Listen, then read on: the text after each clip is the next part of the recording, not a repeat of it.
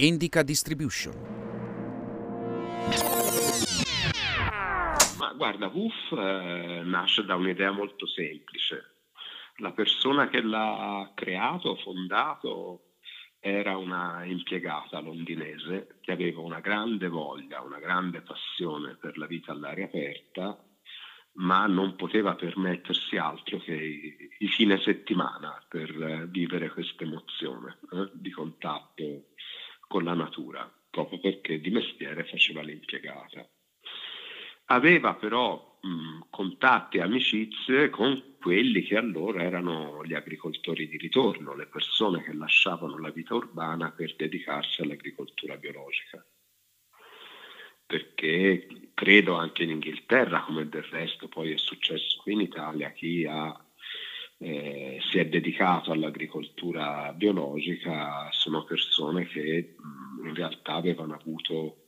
un'interruzione di relazione con la campagna, chi era rimasto a vivere in campagna era rimasto intrappolato nell'evoluzione dell'agricoltura chimica e industriale. Quindi sono, stati, sono state le persone che hanno scelto di dedicarsi alla campagna fra gli anni 70 in poi a mm, per, percorrere la strada dell'agricoltura cosiddetta naturale, anche se è un termine un po' eh, bizzarro, ma eh, tanto per capirci. Quindi eh, mh, mm, su Coppard si inventa un sistema per organizzare dei lunghi fine settimana eh, che permettessero a cittadini come lei di vivere l'emozione, la pratica della vita agricola e nello stesso tempo permettesse a quelle persone che avevano fatto questa scelta di vita di rompere l'isolamento eh, sociale e culturale a cui in qualche modo si erano costretti e di avere comunque delle ricche relazioni con persone che andavano a condividere le loro progettualità e anche a dare una mano. Ed è stata un'idea che ha avuto talmente tanto successo che ben presto i periodi di permanenza si sono allungati, le persone arrivavano sempre da più lontano, il movimento si è nazionalizzato all'inizio soprattutto nei paesi di cultura anglosassone, ma poi nel resto del mondo. Qui in Italia fino ai primi anni 90 c'erano alcuni host, così si chiamano le persone che ospitano i volontari, che erano un po' sparpagliate nelle varie liste di altri paesi e ospitavano in quel modo lì. Fino a che non ci sono state due iniziative che sono nate una all'insaputa di quell'altra per la creazione di una lista italiana. Io ho inciampato in una di queste iniziative andando a vivere e a, e a collaborare alla conduzione di uno dei poderi dove era, dove era nata questa lista e ho incominciato a occuparmi di organizzare un'associazione che si potesse occupare di sviluppare questo movimento in Italia. Quindi dopo aver fatto un'esperienza di un paio d'anni molto intensa di ospitalità di persone, ho cercato di creare no, il, il, numero critico di aderenti che ci permettesse poi di fondare un'associazione, eh, stipulare una polizza assicurativa, metterci in regola e permettere alle persone che volevano fare un'esperienza in Italia di essere ospitate anche da vere e proprie aziende agricole, perché il limite nei primi anni 90 era che la maggior parte degli host erano in realtà mh, situazioni di famiglie che vivevano in campagna, che avevano l'orto, magari degli alberi di olivo, una piccola vigna, ma in realtà vivevano d'altro, perché le aziende agricole fino a che non abbiamo ehm, formalizzato il movimento attraverso la costituzione dell'associazione non erano in grado di ospitare se non mettendosi a rischio, perché non,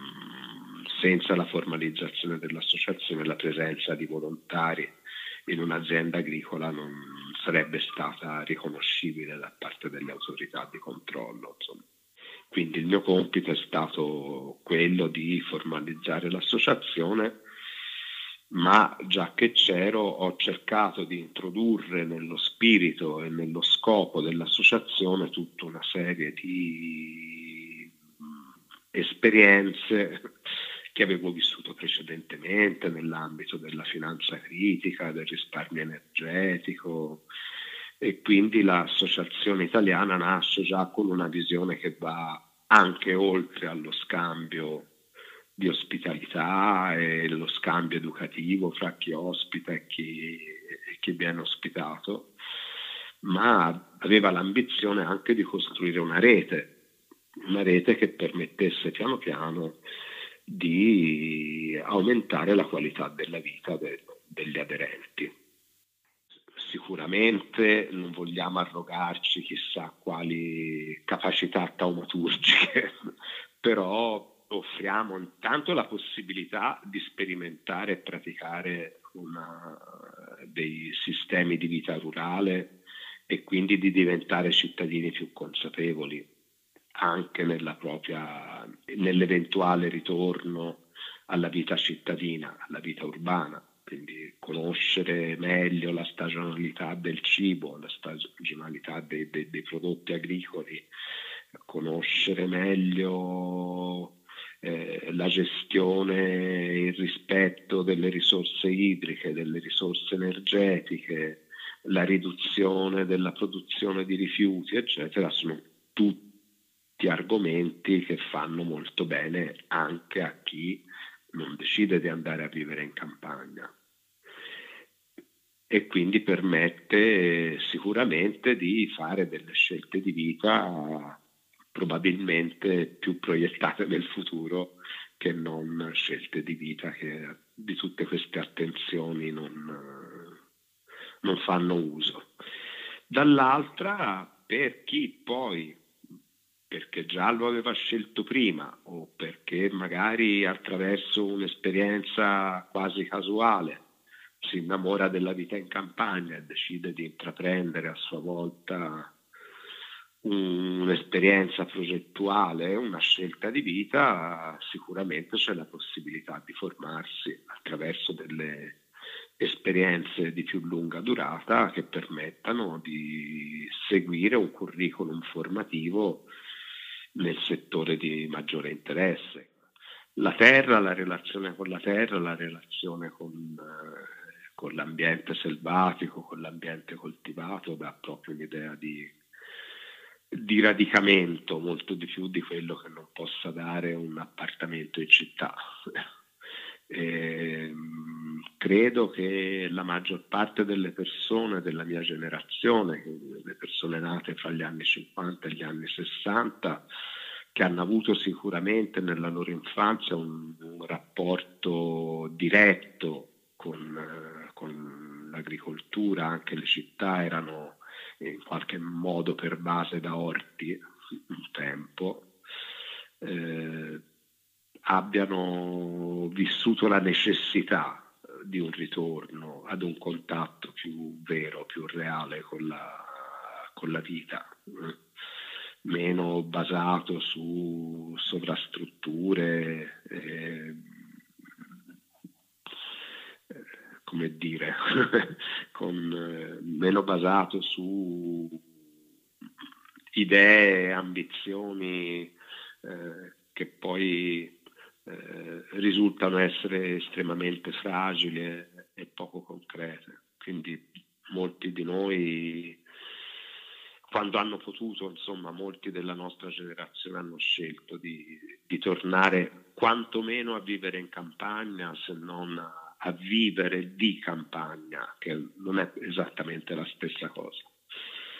Eh, ed è proprio la ricerca di un ritorno ad una relazione forte col luogo in cui si sceglie di vivere. Le radici spesso si finiscono per piantare non nel luogo di origine, ma nel luogo in cui si è scelto di piantare le proprie radici. Mario Gala era personaggio eccezionale perché era una persona che con le mani sprofondate nella terra, fra le mammelle delle sue capre o delle sue pecore, nei pentoloni del latte o, o, nel forno del pane, era una persona di grande lungimiranza e di grande arguzia. Una persona di quelle che, come dicevo prima, ha sentito una forte urgenza del ritorno alla terra, credendo che fosse veramente l'unica soluzione per garantire un futuro a se stesso ma anche agli altri ed è stato un vero maestro di vita. Credo che non è stato certamente l'unico, ma nell'ambito dell'associazione WUF è stato uno dei, di quelli che hanno formato il maggior numero di, di giovani all'agricoltura, sia giovani italiani che giovani stranieri che hanno passato lunghi periodi da lui prima di intraprendere a loro volta delle attività agricole.